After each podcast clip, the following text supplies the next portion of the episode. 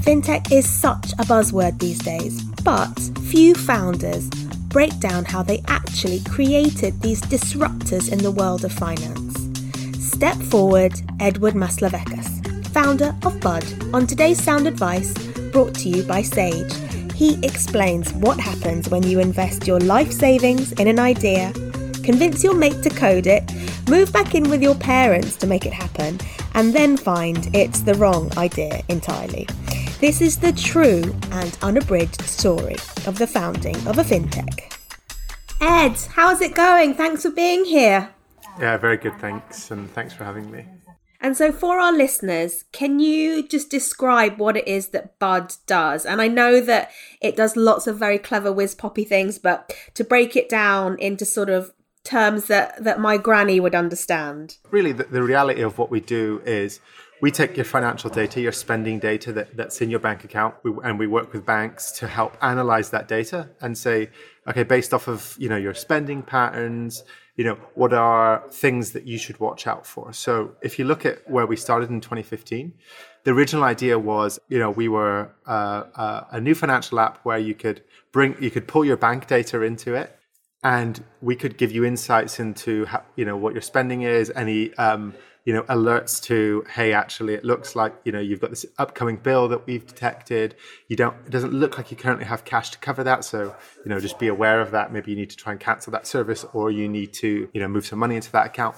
It's it's really kind of you know those simple um, nudges and features and, and and and things that that we all need that kind of financial assistant in a pocket was was the was the original sort of pitch but what we found when we were building the company was to get there, we had to build this whole infrastructure of, of data intelligence because there wasn't really anything that existed that we could build on top of. So, um, and then we became a, a, business to business. So we started selling that those services rather than giving that service to customers through our app. We, we sold that that service to to banks and other um, banking apps to and, and, sort of finance apps to help help just generally anyone that had bank data to, to, to, get this assistance. And I, I'm fascinated by that move from the sort of B2C to B2B. And I imagine at points that must have been painful. So we're going to go into that in a bit.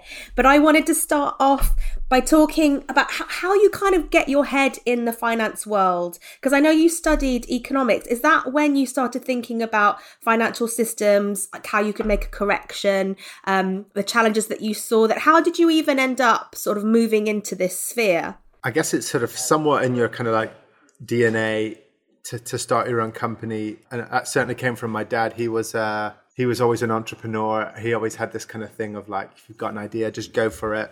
What I found was at the time, it was sort of 2014. There was this was kind of like the first wave of fintechs. You had, um, you know, your TransferWises, your Starling banks. Um, it was prior to Monzo, and I think Monzo was called Mondo then. You know, it's like first year in, and and we saw all these guys coming through. And, and, luckily at salesforce she got this kind of view of, of what's happening in the tech ecosystem what's happening in the world because you know it's a huge crm business. You get uh, kind of you get to see kind of these these patterns emergent. And so for me it was really interesting because there was these really high growth companies coming in at, at my level which was like the mo- the smallest kind of businesses that we dealt with sort of smb they call the small medium businesses at, at salesforce and so this huge explosion was happening. I'd, I'd moved to Dublin, and so I had accounts and and and accounts in different countries. Obviously, you know, people around the world think it's kind of odd. Ireland and UK, different countries, but and, and different accounts. But yes, different accounts, different. Um, you know, using TransferWise and other services in between to move money, and I just, you know, the, there was sort of two converging ideas. So one was, hey, um, why don't I just have all these services together in one app? You know, I know it's in different bank accounts. And at uh, the other side was this, this real explosion of, of fintechs and services. And the kind of the original idea kind of was a, was a sort of melding of, of those two ideas. So, so yeah. I mean, when you started work on Bud, did you keep your job at Salesforce and were you kind of building it on the side? Or did you say, I'm done here, papers in the air, I'm going to start my business now? It was out, out of fear. I had this idea. So the, the original idea was like um uh, intelligent money supermarket, where if you, you brought your financial data in, we would recommend the right services and products. You could integrate those all together. It's kind of like this utopian idea of like an, an, autonomous financial app. And a great idea. Oh, great idea, and, and and still is today. But but but the technical challenges were vast. We didn't know that going in, right? So that's kind of what we learned on the way. But but my my the the thing that compelled me, this is kind of odd. I don't know. It tells probably tells you more about me than than than anything else I'll say. Is the thing that compelled me the most to go and do it was the idea that that I had this idea and maybe it was a good idea and that I would Google the idea almost like every day, like automated financial assistant or marketplace banking app, and I would Google it and someone would do it and it's done and it's doing great. And I think, and I thought, God, I would not forgive myself if, if I hadn't just tried. And so actually it's the same way that actually finally convinced me to, to take my driving test was I kept having these recurring nightmares that I couldn't drive. And so it was it's something about this kind of not doing it that, that, that compelled me to, to, to do it, which is maybe slightly odd, but fear can be a really powerful, terrifying, but powerful way of getting you to move quickly and get things done. And uh, so, did you already have your co founder, George Dunning, with you at this point, or did you find him later in the journey? Yeah, George and I have been friends for many years. We, we knew each other as kids. Um, we grew up in a town in, in the north of England called Harrogate. Um, and we, I used, to, I used to go around to his house. Um, I hope my mum doesn't listen to this, but I used to sneak around to his house and tell my mum I was going to church. But uh, in fact, I was going around to his house to play computer games. So we were kind of just like li- little nerd friends. Well, I was going to ask, like, how do you know that the person that you're going to co-found a business with is the right person? But I feel like childhood friend means you know each other pretty well. There's a pretty like in-depth degree of trust there. Um, and you can probably be very honest with one another i imagine yeah and and look i mean it can be great if you get it right and actually you know but equally you know i wouldn't i wouldn't advise it to everyone you know uh you know it's hard and there certainly needs to be a degree of openness and you need to understand each other's weaknesses and obviously you know have that uh, an open dialogue but you know there's there's things about, and I'm sure everyone can recognize this. There's things about the people that we don't work with every day that, that we like to spend time with, right? So what you gain in a, in a co-founder, you you sort of lose on that kind of like sp- person that you're like you can't wait to see on the weekend, right? So so yeah, there, there's oh, there's yeah. there's ups and there's certainly ups and downs. I mean, it's it's worked out for us, thankfully, but it's not yeah, it's not not necessarily easy. Yeah, there's definitely you could say that the startup scene is littered with broken friendships because people went into business together. Oh yeah. And then so take me back to those early days. Like how crazy was it? Were you working sort of 14 hour days? What was it like? What kind of pace did you have to keep up to actually create the first iteration of this business? Like everything in the startup is is um, I'm sure many people said it's hellish. It's it's, it's really hard. Um, and often it's hard because you put so much pressure and you and your your you know at some point you, you take on like you know some maybe some money from fans family and friends and that that adds on to the pressure. But really it, it's funny because you know we, yes yes we worked super hard and we worked long hours but it never really felt like that. Like it we we um i would kind of i had this thing i was kind of i would work until I hated everything I was doing and I just thought everything I was doing was terrible. And that's when I knew I just no longer had the capacity to to really do anything positive. So I would then go to bed and you'd wake up and hey presto, it all feels a little bit better the next day, right? So um, yeah, we would work pretty late. But again, you know, we all the original kind of like group of us sort of you know, five, six of us, um, that ended up being for the first couple of years, um, we were really close and you know, it was fun and it was hard, but you know, you you you, you could never really repeat that, right? Because it's kind of a, a very sort of special time where it's a, you're you're sort of so excited and you're running off so much adrenaline that you are pushing yourself, and of course, like you know, your health suffers and things like that. How long did you have to run at that pace before you saw some traction, though? Because I always think that's interesting to find out, like, how long do you have to sustain that level of adrenaline fueled like hyperactivity well, it just depends how long how long it takes to get to get to the point where where you you as a, founder no longer scale, right? Because you know it's this idea that what you could do is you know you're putting like huge amounts of hours in, and you're kind of just you know when when you need to have critical thinking or make a good decision, you're just burnt out, or you need to take an extra push. Let's say there's an event that you need to go to, or you need to do a talk, and and you're and you're just exhausted, and there's there's that point, right? And and so you know, for us, it was probably about two two years um, because we kind of we built on very shaky foundations. As I mentioned, we had this sort of utopian idea of, of what we wanted to build, but ultimately the core technology was so hard to do um, that it was sort of about two years until we started. And, and when we pivoted over to the B2B, and I know we'll talk about it in a minute, um, that's when things started to kind of, you know, you're pushing that, that boulder uphill and it started to kind of get to that, that point where it wasn't just just pain. That must have been really hard though when you had to look at your business and try and be kind of impartial about its chances of success and think we have to change something. Was there a moment that you just thought, you know what, why don't we just stop trying? Why don't we just close down? Or did you was that never an option in your mind? Um, uh, no, it was always an option. It was always, a, yeah, it's always, it's always an option. You always think, hey, maybe, maybe, maybe just not this anymore, you know? And, um, but in reality, I think the reality of actually doing that, um, and, and sort of giving up, um, you know, maybe foolhardy in some ways, right? So, um, you know, I see all sorts of people that sort of push to the end and then they realize, okay, this business isn't going to work. Let's just, let's, you know, let's close it down and, and uh, let's let's let's try something else or let's do something else or let's change you know we're going to change the business let's start a new business. That that um, that is, wasn't really in my nature i think um, and it still isn't um, but i think you know who knows if which is the which is the is the better path I don't know. I couldn't tell you. But that's not what you did. Instead, you basically completely remodeled your existing business. So, how big an undertaking was that?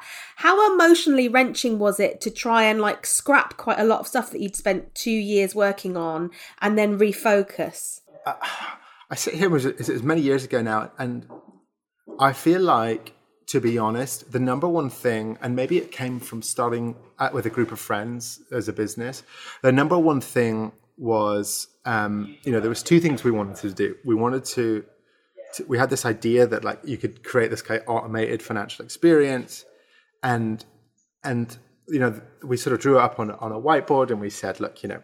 Here's the pros of doing it on our own, you know, masters our own destiny.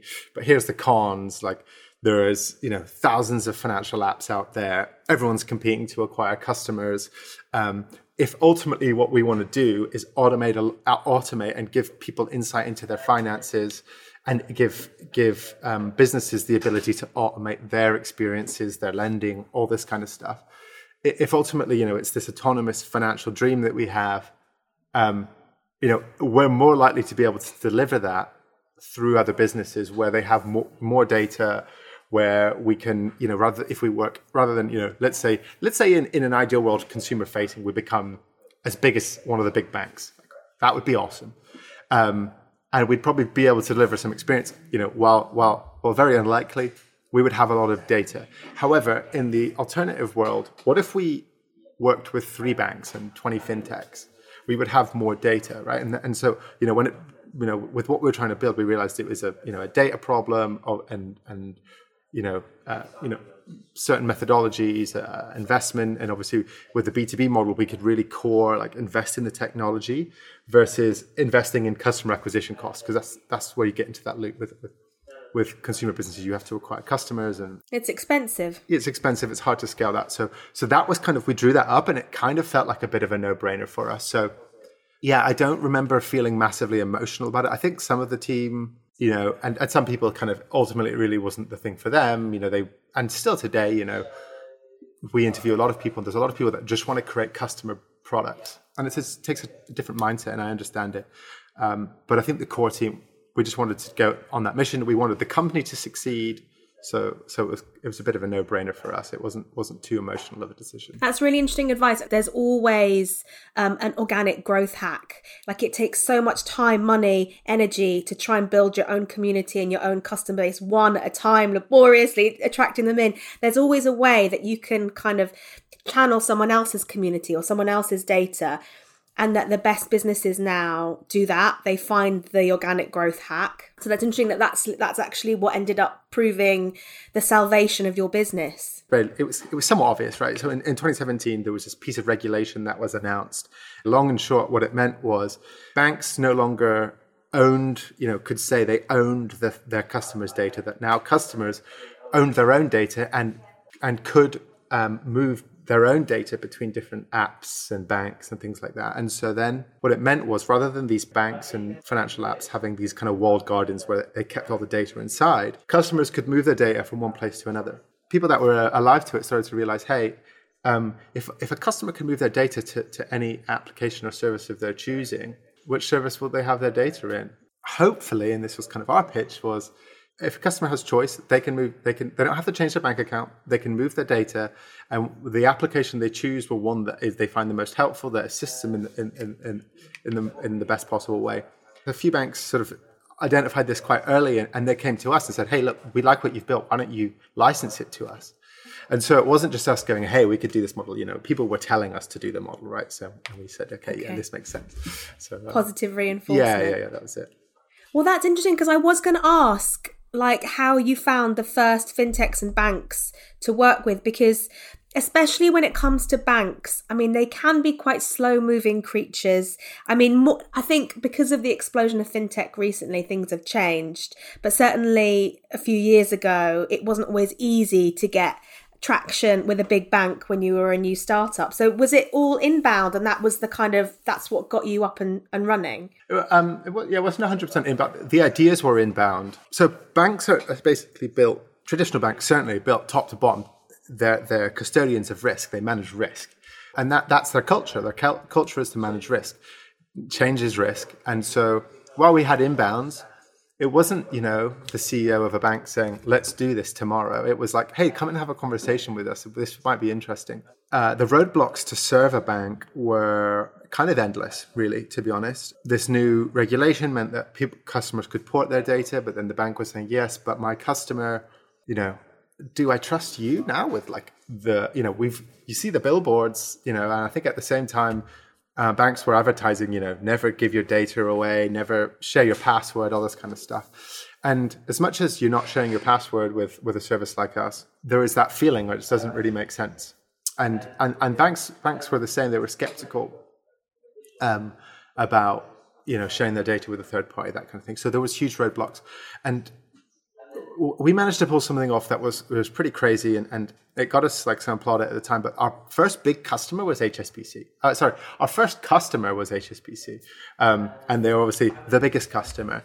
Um, and so we had to grow up pretty fast. We had to put all sorts of policies in place. You know, we had to sort of create our, our systems in a sort of secure way. We almost we almost built them too securely, almost to the point where we couldn't even access our systems. But but we, these are the things we had to do, right? So um, I guess we were selling into many banks. It was kind of my job before was was sales. So, um, and that was just you know if if anyone you know wants to try and sell into a bank and as a new fintech, you know, there was no secret sauce. It was just you know a, a pretty well rehearsed pitch. I mean, there's thousands of people that work in these big banks, so there's always a meeting to be had and the idea really was you could get in there, you could have a meeting with someone, and you know they're, they're not going to be a decision maker. They're, you know, decision a key decision maker isn't going to take a meeting with you, but that might be the boss's that might be their boss's boss's boss, right? And so you kind of work your way up through that those layers and say, this is hey, these bad guys came in. It's kind of interesting. Why don't you take a look?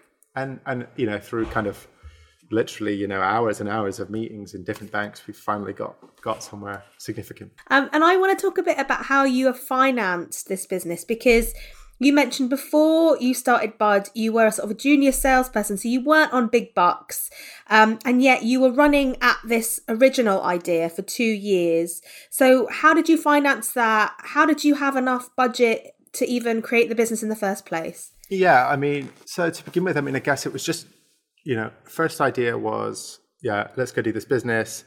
I'm going to move back in with my parents. Oh, well, my parents are very supportive. You know, you're 24 and you're just like, you're uh, living at home. yeah, I don't want to live at home. Uh, I was, you know, in Lo- London and Dublin before, so so um, kind of like made an ex- uh, uh, made myself a sort of excuse why I needed to be in London because it was like the center of fintech. So I went and um, stayed on a, a, friend's couch. It was actually George's, George's and my other friend Jamie, who also ended up joining the business, their sofa. Um, but they weren't in the business yet. Um, I had to sort of go to the pub with a couple pitch decks over the, the, the course of like six or seven months. Um, so I was sleeping on their sofa. Um, we we were fortunate, you know. We um, I was certainly fortunate. We, you know, like I say, friends and family bought into the idea to a small amount. I wasn't paying myself anything really, just enough to kind of get by. And um, yeah, I mean, look, ultimately, you know, there's there are sto- and I think actually, it's I want to raise a point. It's like you know. Um, you know, I'm not from a mega wealthy family, but I'm certainly not from a family that couldn't support me, right? And and I know there's lots of founders that that kind of build it from, you know, and don't have that support around them. But I certainly had that support network, and and that certainly gave me um, a leg up. So that's something to call out, right? Um, you know, that that was really helpful, and and yeah, those are that's why you know it's certainly interesting to me, you know, um, trying to help kind of level that playing field out as a founder because why do we see such le- you know low diversity uh, in founders? It's taking that risk, right? I had the support. You know, my parents could put food on the table. Like, you know, that was that was certainly something that that helped because you you can't do it on nothing. Um, so, and yeah, I quit my job, and maybe I wouldn't have quit my job. Maybe I would have done that, but then you do also fall into kind of like weird employment law things where your contract says that actually you can't work on this during these times and that kind of stuff. So you have to be careful of that. So, so that was it. But at the same time, I was very conscious of like not spending any money. We had a, you know, we had a small amount of money that we had, and and then eventually um, I kind of convinced George to, to, quit his job, and, and that was kind of the first time we needed to start spending that money. Was, you know, you know, George needed to be paid, and uh, you know, just enough to get by. We were kind of three of us living in a in a small apartment, so so it was cost effective. But but yeah, so then it, eventually we, we kept sort of gravitating kind of friends and family in and convincing them that this is a great idea. Once we went B2B, then things started to change a little bit. We had a really clear business model. We had customers lining up, that kind of stuff. And don't get me wrong, it, we didn't go to the moon then, but, but, but it made sense a little bit more from an investment perspective. So we raised our seed round around 2017, but it was co-led between um, Investec, that became Outward VC, um, and Banco Sabadell, um, who are a Spanish bank. If you, you go to Spain, you'll see Sabadell everywhere. And so they co-led the deal. That was about 1.5 million pounds. It was just unbelievable and crazy, and um, we didn't have to like fight for payroll for for certainly a few a good few months, a good year or so, and and that was really that freed us up to really you know focus on the business. That was really awesome. And then we did our Series A in 2019, sort of early 2019, February 2019. We closed it, and that that was about a 20 million dollar Series A. And then we closed about a week ago. We closed our Series B, um, which was deal. The deal was worth around eighty million dollars um, in terms of funding, so it's great. Wow! Congratulations! That's like enough money to become quite a big established business. Like that is game changing. Yeah, it, it is, and and and I think it. You know, it's the nice thing is ultimately. So so it was led by a. Uh, TDR Capital, who have kind of a vast amount of portfolio businesses in the UK, and they, um, you know, there's a lot of synergies there, which is really exciting.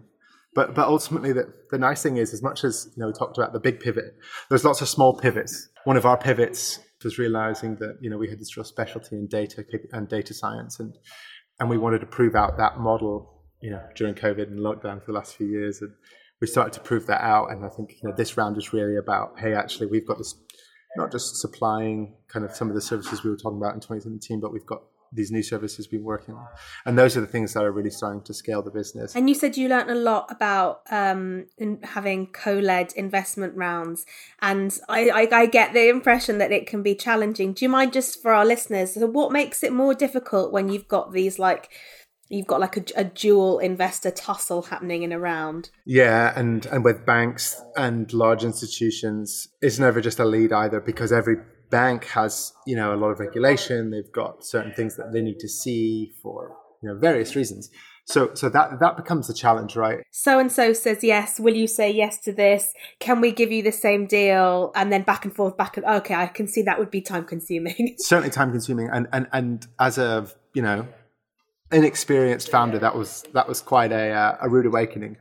But like I say, we'd done it before, and we did it again. Um, and and and now you know we can do it again. We have you know a, we have a GC, and we have like quite a robust we have a quite robust organization. We're just under hundred people, um, and so that we can handle that, right? But again, if it's you know advice for founders, it's like trying to avoid that. If if you you know your value, you're trying to value your time and and your kind of uh, mental state because you've also got everything else to do at the same time. So So try and try and avoid that. But but we, we couldn't avoid that. We, we equally thought these were big institutions. If we had one that was just leading, we didn't want it to be us versus them. We kind of wanted it to be kind of everyone on, on somewhat level playing field, so we could we could kind of keep some power in in that in that conversation. So that was the thinking, and I, it certainly did pay off. But it, it's harder. It's harder. It's definitely harder to get right. No, that's interesting.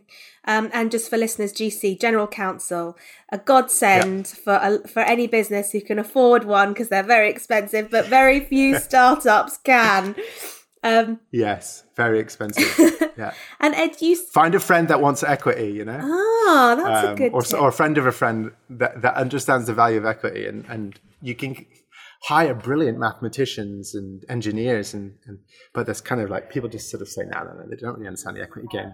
Um, but but when they do, they understand it. So, and and and, and they understand it, they see the value. So, getting that right is important. That's how you can save some money. But it's the gamble, isn't it? People often think I'd rather have a salary that's like a juicy salary than put my faith in this being successful in like five years time. That's you have to have the right personality and outlook to understand that that could be better in the long run for for your finances. It could be. It's, it's massively risky right? And that that's the challenge right? Is it's like you know what's your mindset? It's sort of uh, do you have an appetite for risk? It's the same thing that we see in personal finance with pension, right? It's pensions are obviously less risky, but but the, there's a lot of studies that that that basically say that you know after a certain period of time, people will reduce the value of their pension to zero. So it's like a three to five year horizon. Say, yeah, I've got however much money in that that pension, but it's worth nothing to me because it's not in the immediate future. It's these kind of strange games we play with mental accounting that we do. So these are the types of things we have to try and when we're designing our systems, sort of compete against. To get into the neuroscience. Yeah, to get into kind of the behavioral cognitive part. On that point about equity, you mentioned that you had friends and family backing you in the early days. How does that complicate matters when you then going to get kind of VC or private equity investment later on? Did you have to buy everyone out or because you hear that if you have like loads of people holding a very small stake, it can make things quite difficult when it comes to like doing the term sheets and stuff? Yeah, I mean, yeah, it just really depends on how you structure how you structure the um, the rights of of the individuals. Um, I got some sort of some quite good advice early on um, about how to structure it. So essentially, um, for those friends and family, they're, they're buying into you know you and your founding team and the vision. I think for a lot of friends and family, and that's why they're friends and family, they don't they don't necessarily want to interfere, right? So applying the right amount of consent rights to them, so saying you know you can vote on their behalf and do all these things, that makes that a bit easier. Um, and so there was never any challenge there because essentially the founding team had full control of the business. We had um, financial stakeholders as friends and family. Um, you know, we're not talking about huge amounts of money, but but you know, it was basically enough to pay three or four people's wages and, and, a, and a, big group of friends and family. And so, yeah, they, they, didn't take any sort of control. And I think that's quite important because, you know, you might get into this in this situation like where you've got professional VC versus, you know, Uncle Barry or something. yeah, Uncle Barry, and you're thinking, you're almost, you know, you can imagine almost like cringing and stuff like that. So, um, yeah, so that that's an important thing to do, um, just to make sure that the, the rights that you give them properly reflect what what what, what input they're going to be having. Yeah, okay, that's good advice. Um, and you mentioned you've got like a hundred people now, and this must be such a far cry from when it was just a small gang of you working on um, on this idea. Like, how how did you decide like what kind of leader you would be when you, when you've got that many people who report who are kind of relying on you, who are looking for guidance and leadership?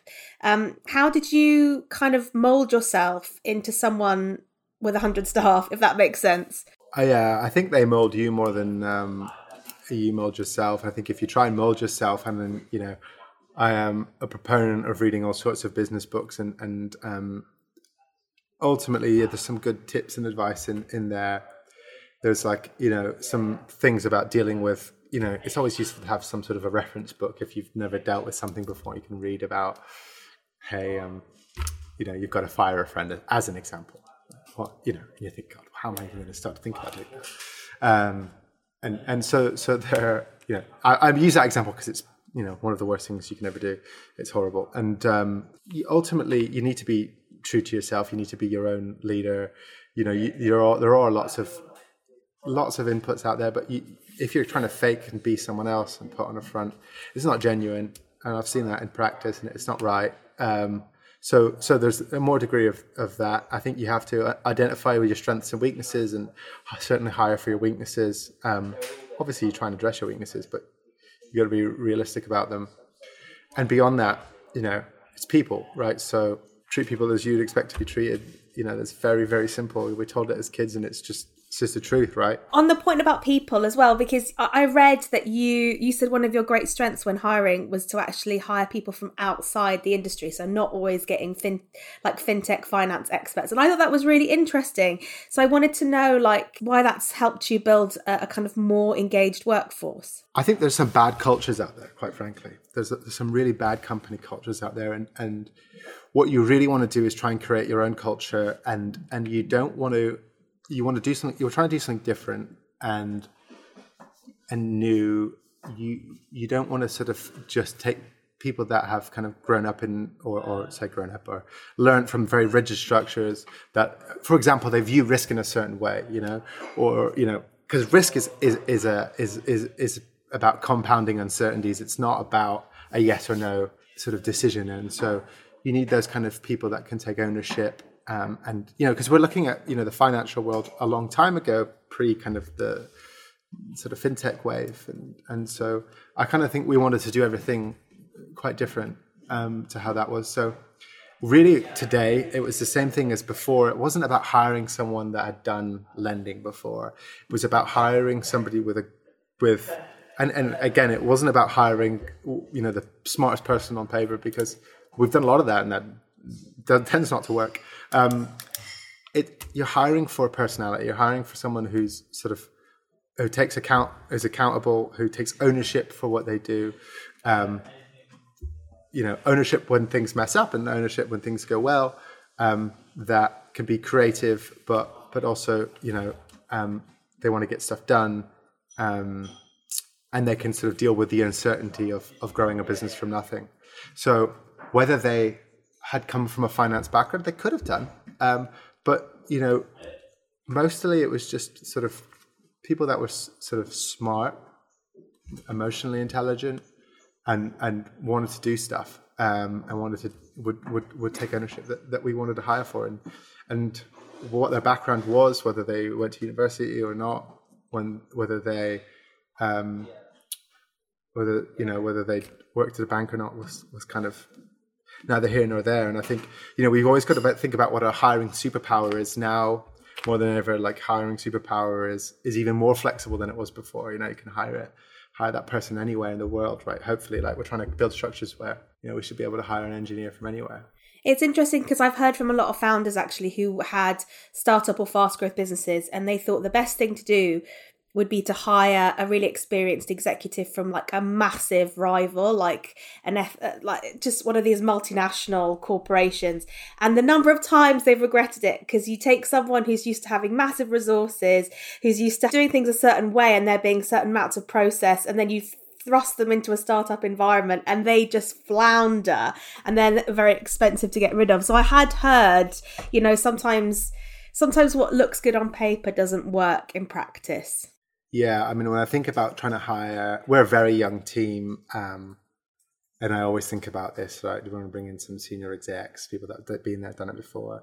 And I think time and time again, I come back to this point, and I, I, I say this now, and maybe by the time this podcast comes out, I've had some super senior exec. I'm not planning on it, but could might do it.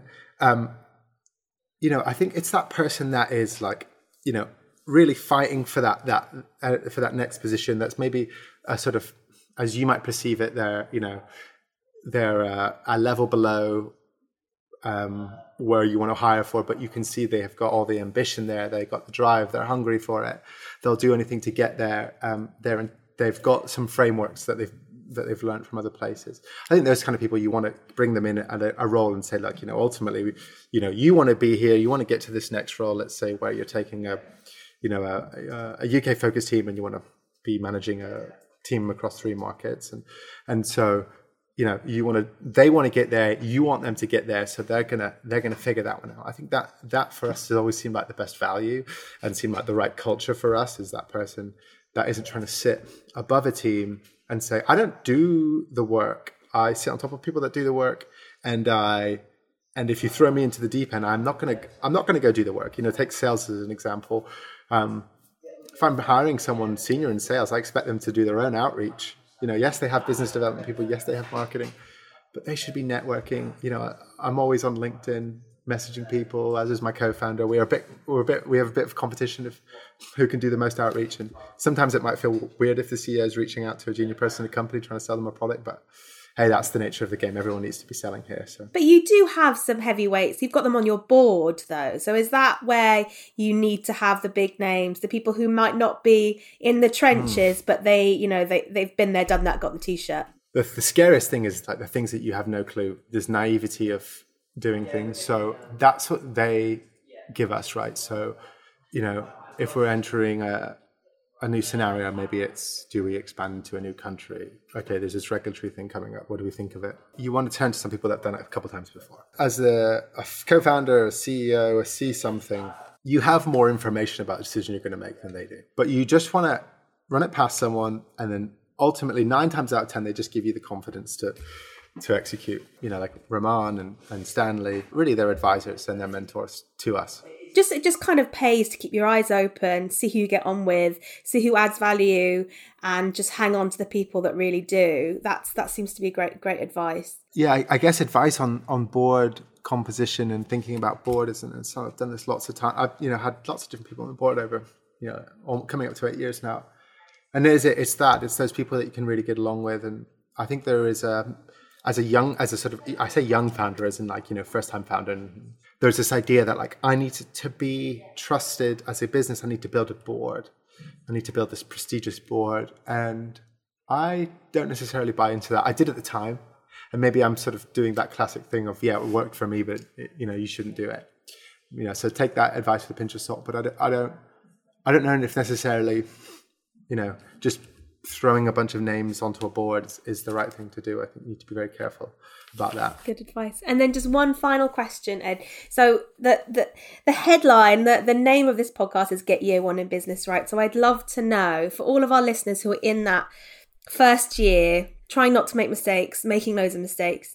Is there anything that you remember from your early days in business that you think, I wish I'd known that, or I wish someone could have told me to do something a little bit different. Is there one piece of advice that you would share? Yeah, so I often dream about starting another business. Not that I don't love Bud, but it's this the idea that because you make so much mistakes, no matter what you read, it's very difficult to to to really to really kind of put that, that advice into practice, right? So I, I think ultimately you're going to make a crap load of mistakes, um, and you know some of those mistakes might haunt you for years, but you need to forgive yourself and, and just keep going, right? I think that's that's the main thing. You know, the thing is, I, I kind of have this idea that if I started another business, I'd I, I've made all these mistakes and I would wouldn't do them again, but I'd make other mistakes, and it would be because I've made these I've made these mistakes, so I would maybe you know not do things I did in the early days, and, and that wouldn't work. So it's very difficult to say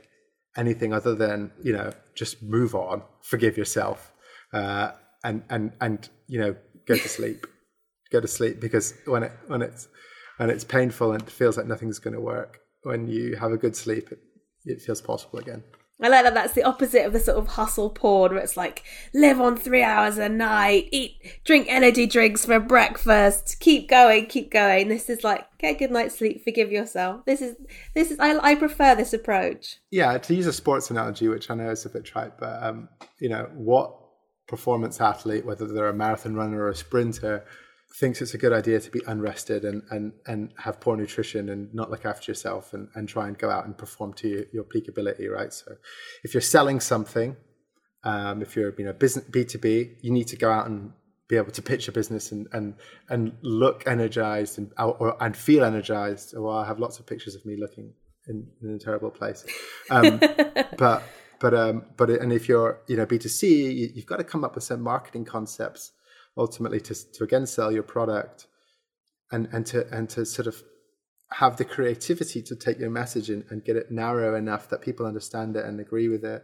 And I think that's a creative. Both things are a creative endeavor, right? So I think you do need to look after yourself. Definitely, that hustle mentality is mental. Sometimes you got to put it in, but sometimes you gotta you gotta forgive yourself. Well, Ed, thank you so much for making time for me today, and especially after raising that mammoth round of investment. You guys must be so busy and have so many plates spinning. I really appreciate you making the time. I hope something in what I said is useful to anyone. The excellent Ed is hyper underscore Ed on Twitter. If you enjoyed the show, please go tell him and us using the hashtag Sound Advice Podcast. See you in two weeks for more sound advice.